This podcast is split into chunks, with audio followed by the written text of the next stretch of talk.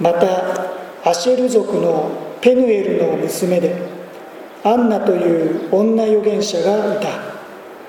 この人は非常に年を取っていた。処女の時代の後7年間夫と共に暮らしたがやもめとなり84歳になっていた。彼女は宮を離れず断食と祈りを持って夜も昼も神に仕えていた。ちょうどその時彼女も近寄ってきて神に感謝を捧げエルサレムの贖いを待ち望んでいた全ての人にこの幼子のことを語った。聖書は以上です。お祈りを捧げて御言葉に共に聞きましょう。天の父なる神様何が変わっても変わることのない朽ちることのない神の言葉をあなたが今日も届けてくださっていることを感謝いたします。信仰を持ってあなたの御言葉に聞きまたあなたの身胸に従って歩む私たちとしてください。このひとときもあなたの御手にお委ねし救い主イエス様のお名前によって祈ります。アーメン。え繰り返しになりますが今朝は70歳以上を迎えておられる方々を覚えて主にあって感謝しまたその祝福をお祈りする礼拝です。この朝アンナという老婦人に注目します。お読みしたルカの福音書2章38節にはちょうどその時とありました。ちょうどその時。この「その時」とは同じルカの福音書2章22節以降に記されているイエス様が誕生してから40日余り。立法に従いイエスの両親ヨセフとマリアが幼子イエスと共にエルサレム神殿に登ってきたその時のことです。さらに言えば25節にその時エルサレムにシメオンという人がいた。アンナの前にシメオンという人が登場していました。実は一昨年の敬老祝福礼拝ではこのシメオンを取り上げました。覚えておられる方もおられるかもしれません。彼シメオンは主のキリストを見るまでは決して死を見ることはないと精霊によって告げられていた人でした。その約束が今彼の前で確かに実現した。印象的なのは28節です。28節にはこうあります。シメオンは幼子を腕に抱き神を褒めたたえて言った。救い主を待ち望み待ち焦がれ。ついに救い主キリストを目の当たりにしたばかりか。シメオンはその腕に幼子イエスを抱いた。母マリア父ヨセフそれぞれにまたともどもに幼子イエスをその腕に抱いていたでしょうが聖書でイエスを腕に抱きそう記されているのはシメオンただ一人です。彼は特別な恵みに預かった。そうしてシメオンが幼子イエスを腕に抱きながら神を褒めたたえて祈りまたマリアとヨセフ両親を祝福し特に母マリアに対して予言的なメッセージを語っていたちょうどその時。まさにその時。その場にアンナも近寄ってきた、まあ、こういうシチュエーションです。さてアンナという女性はどのような人物だったんでしょうか？今日の箇所36節。こうあります。またアシェル族のペヌエルの娘でアンナという女預言者がいた。この人は非常に年を取っていた。非常に年を取っていた。と言われる彼女は続く37節で84歳になっていたことが明らかにされています。今年84歳を迎えておられる方がおられますでしょうか？街道にはおられませんか？オンラインで礼拝を捧げておられる方にはあ私84歳です。そういう方がおられるかもしれません。1937年、まあ、昭和12年生まれの方ということになるでしょうか。84歳のアンナさんおめでとうございます。当時にあっては84歳はかなりの高齢長寿、まあ、それで非常に年を取っていたとそう言われているのだと思います。彼女はアシェル族のペヌエルの娘と紹介されています。由緒正しきイスラエル十二部族出身。その家系図がしっかりと保たれていたということでしょう。アンナ。これは旧約聖書ではハンナという名前になります。信仰深い名前であることが分かります。その名前が記され家系が明記されさらに彼女は女預言者であった。これらのことからアンナという女性は血筋の上でも生い立ちの上でも立場の上でもそれ相応のレベルにあったとそう考えることができるでしょうか。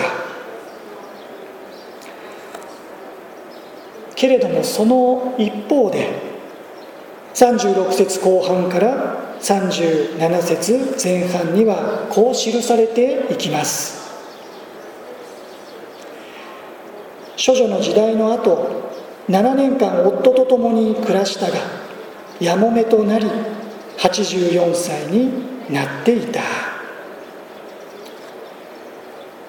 端的に言って彼女は相当な苦労をしてきた女性でしょう。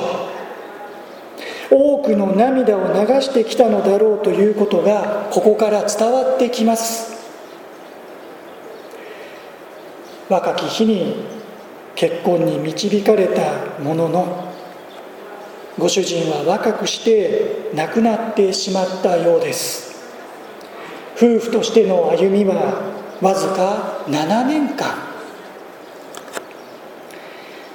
少々リアルすぎるかもしれませんが今年結婚7年目を迎えられているご夫妻がおられるなら、まあ、ちょっと調べてみましたら恵み協会では2組今年結婚7年目を迎えられているカップルご夫妻がいます。まあ、あえて申し上げませんけれども今画面越しに「うちらのことだね」と多分ご夫婦で話していることでしょう、まあ、今年まで。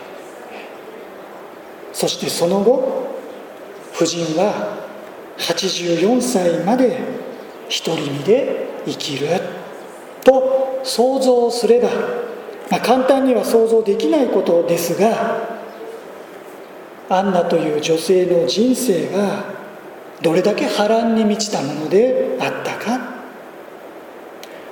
苦労が絶えず大変な人生だったかと思うのです。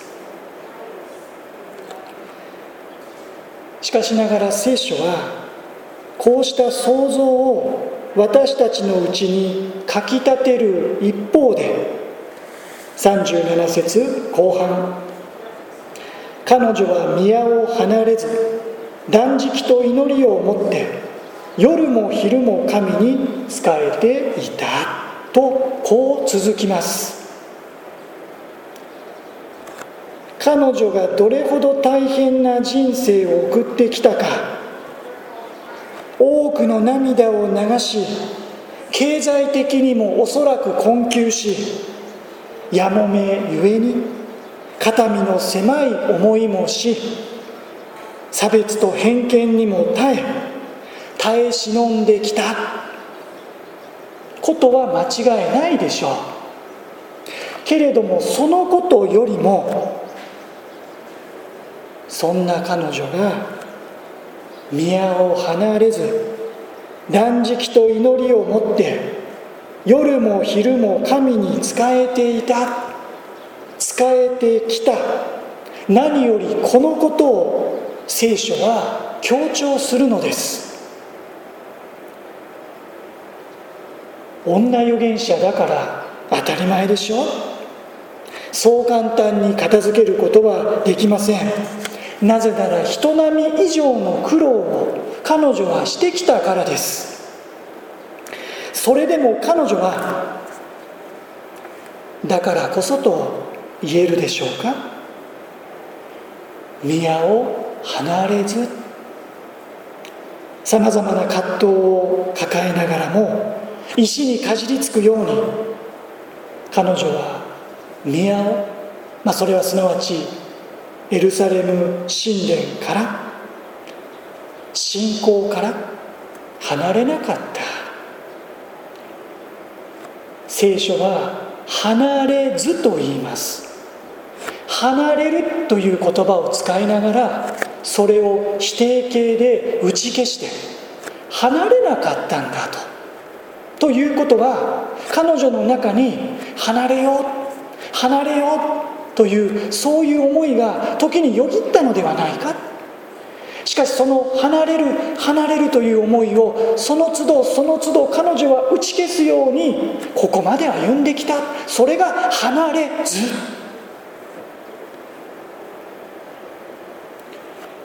離れず。離れたい。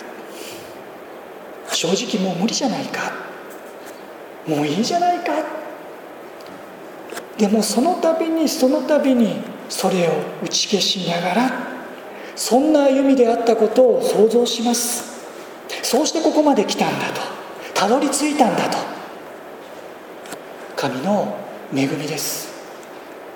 宮を離れずそれは私たちにとっては信仰の道から神を礼拝する歩みから教会の交わりから離れないということでしょう。これからも大切にしたいと思いますね。特にアンナは断食と祈りをもって夜も昼も神に仕えていたと記されています。彼女が何をしていたかここに明確に語られています。それは祈りでした。断食と祈りは別々のことではなく祈りに先進するため祈りに集中するために彼女はしばしば断食をしていたということでしょう。では彼女は何を祈っていたんでしょうか？アンナは女預言者でした。預言者とは神の言葉を聞き神の御胸を受けそうして神の言葉神の教えを人々に取り継ぐのが使命です。年老いてはいても女女預言者アンナのところには主の御心を求めてさまざまな人が相談に足を運んでいたのではないでしょうか。アンナ様。アンナ先生今こういうことで悩んでいます。私はどうしたらいいんでしょうか。神様は一体私に何を求めておられるんでしょうか。アンナはそのような人々の思いを聞き願いを聞きその祈り課題を神様の前に取りなし祈っていた。また主からの答えを求めて主の前に祈っていたのではないかと思います。少し想像の翼を広げすぎかもしれませんがこのルカの福音書一章前半にはザカリアとエリザベツ長い間子供が与えられずに悩み苦しんできた。これまた年老いた妻子夫婦が登場しています。アンナはザカリアとエリザベツのためにも祈っていたのかもしれません。一章の13節にはこう記されています。聖書をお持ちで戻れる方は少しページを戻っていただいてルカの福音書1章の13節。見つかいは彼に言った。恐れることはありませんザカリア。あなたの願いが聞き入れられたのです。あなたの妻エリザベツはあなたに男の子を産みます。その名をヨハネとつけなさい。こう見つかいの言葉が記されています。ここで「あなたの願いが聞き入れられた」この「願い」と訳されている言葉は今日の箇所2章37節で「祈り」と訳されている言葉と、まあ、形は違いますがもともとの言葉は同じです。ザカリアとエリザベツの願いをアンナはアンナも祈っていたのかもしれません。少なくとも遡ること6ヶ月前ザカリアとエリザベツの間に生まれたあのバプテスマのヨハネがエルサレムの神殿に登ってきた時そこにアンナは今日と同じようにいたはずです。ともかく84歳を迎えたアンナは宮を離れず断食と祈りを持って夜も昼も神に仕えていた。その祈りは自分のための祈りではなく他の人のために捧げられている祈り。何よりその祈りは主の御心がなること。主の御約束の実現を願ってアンナは祈り続けていた。そしてこの時シメオン同様アンナもまた長らく捧げてきた祈りに対する主の答えをいただいたのでした。改めて38節。ちょうどその時彼女も近寄ってきて神に感謝を捧げエルサレムの贖いを待ち望んでいた全ての人にこの幼子のことを語った。エルサレムの贖いを待ち望んでいた全ての人とはシメオンに代表されるイスラエルが慰められることを待ち望んでいた人々のこと。すなわち救い主キリストの到来を今や遅しと。首を長くして待ち望み待ち焦がれていた人々です。もちろんアンナ自身もその一人だったわけです。84歳になっても宮を離れず断食と祈りを持って夜も昼も神に仕えていたアンナ。自分のこと以上に他の人のために取りなし祈ってきたアンナ。何より救い主の到来を心ある人々と共に切に祈り続けてきたアンナ。そのアンナに神様はこの上ない素晴らしいプレゼントを与えてくださいました。それはイエス様との出会いです。人生の中でイエスと出会うイエスが出会ってくださるこれに勝る喜びはない。これに勝る答えはない。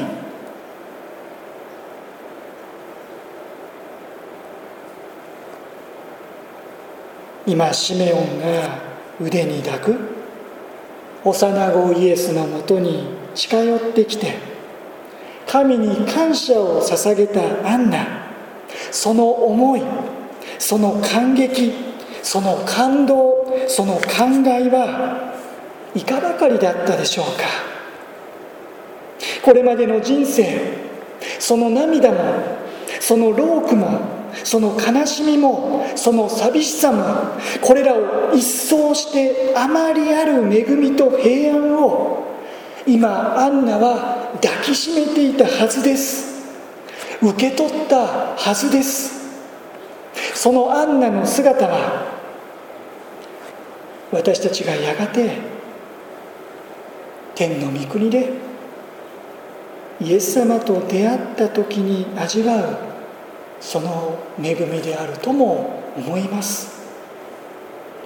地上の生涯では悲しみ尽きず苦しみ絶えずそれでもやがてイエス様と出会った時にそこに全ての答えがある。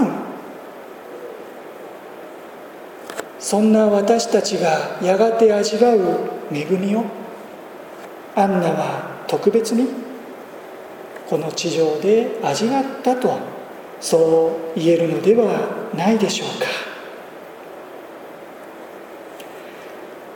か。アシェル族それはヤコブの妻レアの女奴隷ジルパの第2番目の男の子でアシェルそれは幸せに思うという意味が付けられている名前です。しかし実際はどうだったんでしょうか？アシェル。約束の地領土分割の時このアシェル族は北のガリラヤ地方を分割として与えられた実は小さな部族でした。その後の歩みはやがて北と南にイスラエルが分割され分裂しその後彼らの部族はアッシリアへの補修となった。いわば失われた部族です。翻弄されたそんな部族としての歴史を彼女が属するアシェル族は追っていた。部族だけではありません。彼女自身若き日に結婚するも夫婦としての歩みはわずか7年間。その後84歳に至るまでやもめとして貧しいつつましい生活を余儀なくされてきたそんな自らの歴史自分史もありました。どこが幸いか？アシェル族のペトエルの娘。どこが幸いか？そう思う時もあったかもしれません。けれども主はそんなアシェル族の娘アシェル族のペヌエルの娘アンナを忘れてはおられませんでした。幼子イエスを腕に抱いたシメオンが実はイエス様に抱かれてその生涯を歩んできたようにアンナもまたイエス様に抱かれてその恵みの中で生涯を送りその生涯の終わりに彼女はイエス様に出会った。やっぱり彼女はアシェル族でした。幸せな女性でした。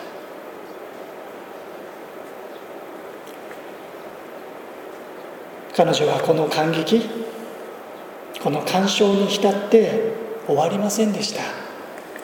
38節の後半はエルサレムの贖いを待ち望んでいた全ての人にこの幼子のことを語ったとそう結ばれていきます。女預言者ですから。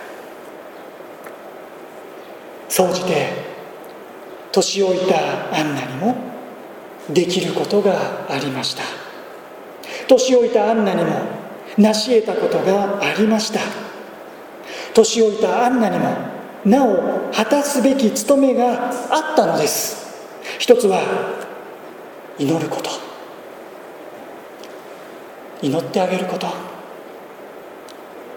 もう一つはイエスを伝えること。その恵みを証しすること。70代以上の敬愛する兄弟姉妹方。もう年だからと言わないでください。それは若い人の務めだと。簡単に受け流さないでください。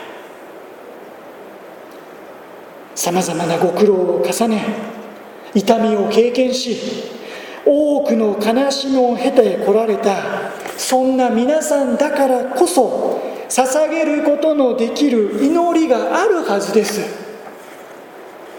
若い人には祈ることのできない祈りが皆さんだからこそ捧げることのできる祈りがあるはずです。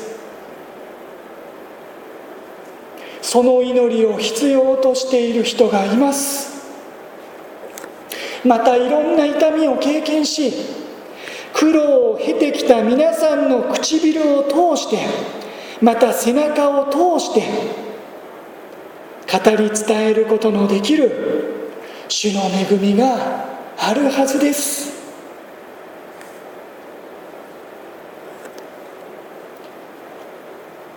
同じようにお年を重ねながら寂しい思いをし辛い境遇に置かれ人知れず孤独を感じておられる。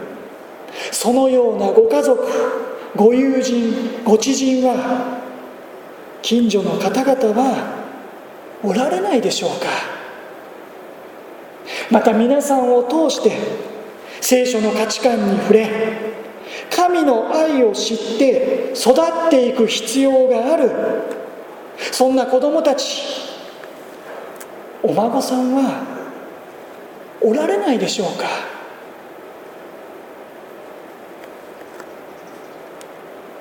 まだまだ主は皆さんを必要としておられます。もちろんこれからもさまざまな試みあり葛藤あり悩みあり恐れあり不安も押し寄せてくることでしょう。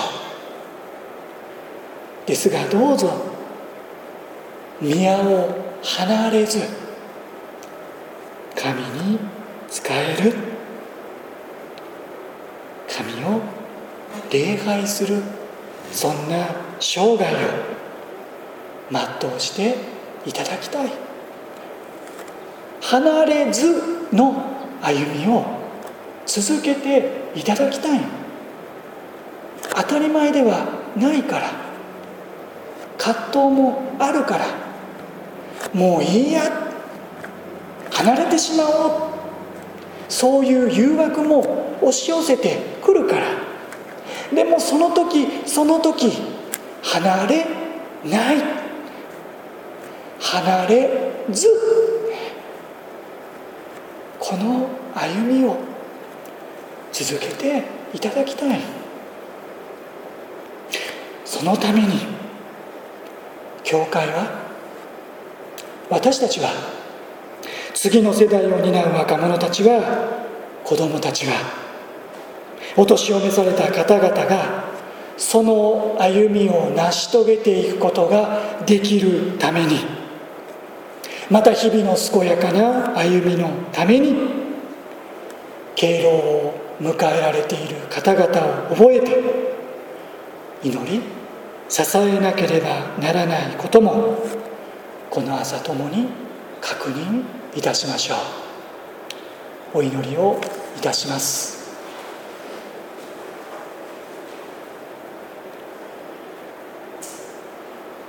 またアシェル族のペヌエルの娘でアンナという女預言者がいた。この人は非常に年を取っていた。やもめとなり84歳になっていた。彼女は宮を離れず断食と祈りを持って夜も昼も神に仕えていた。天のお父様。今朝は敬老祝福礼拝です。敬愛する多くの兄弟姉妹方お父様方お母様方おじい様方おばあ様方が年を重ねてなお宮を離れず絶えず祈りを持って神にまた人に仕えてくださっていることを覚えて心から感謝いたします。人生長きにわたればそれだけ悲しみも苦しみも痛みも涙も全てをご存知の主が今この朝もその涙を拭ってくださりまたそのロークを私は知っていると。その方をいたわってくださりお一人一人を抱いてくださり励ましと慰めをお与えください。またそうして主の力によってまた多くの方々の支えの中でお一人一人が生涯宮を離れず主と共に歩み続けていくことができますように支えてください。またそれだけではなく祈りまた主の恵みを伝えていくこと。お一人一人にしか祈ることのできない祈りと言葉がありまたお一人一人でしか届けることのできないお方がいることも思います。同年代の方々の中で困難をまた孤独を味わっている人はいないでしょうか。幼子たちお孫さんたち子供たち神の愛を知って成長していくべき次の世代の若者たちがたくさんいます。どうかまだまだ主が必要とされているお一人お一人をその信仰もまたその健康もどうぞ支えてくださいますように。またそれぞれの家庭を主が豊かに祝福してくださいますようにもどうぞお願いをいたします。主イエス様の皆によって祈ります。アーメン。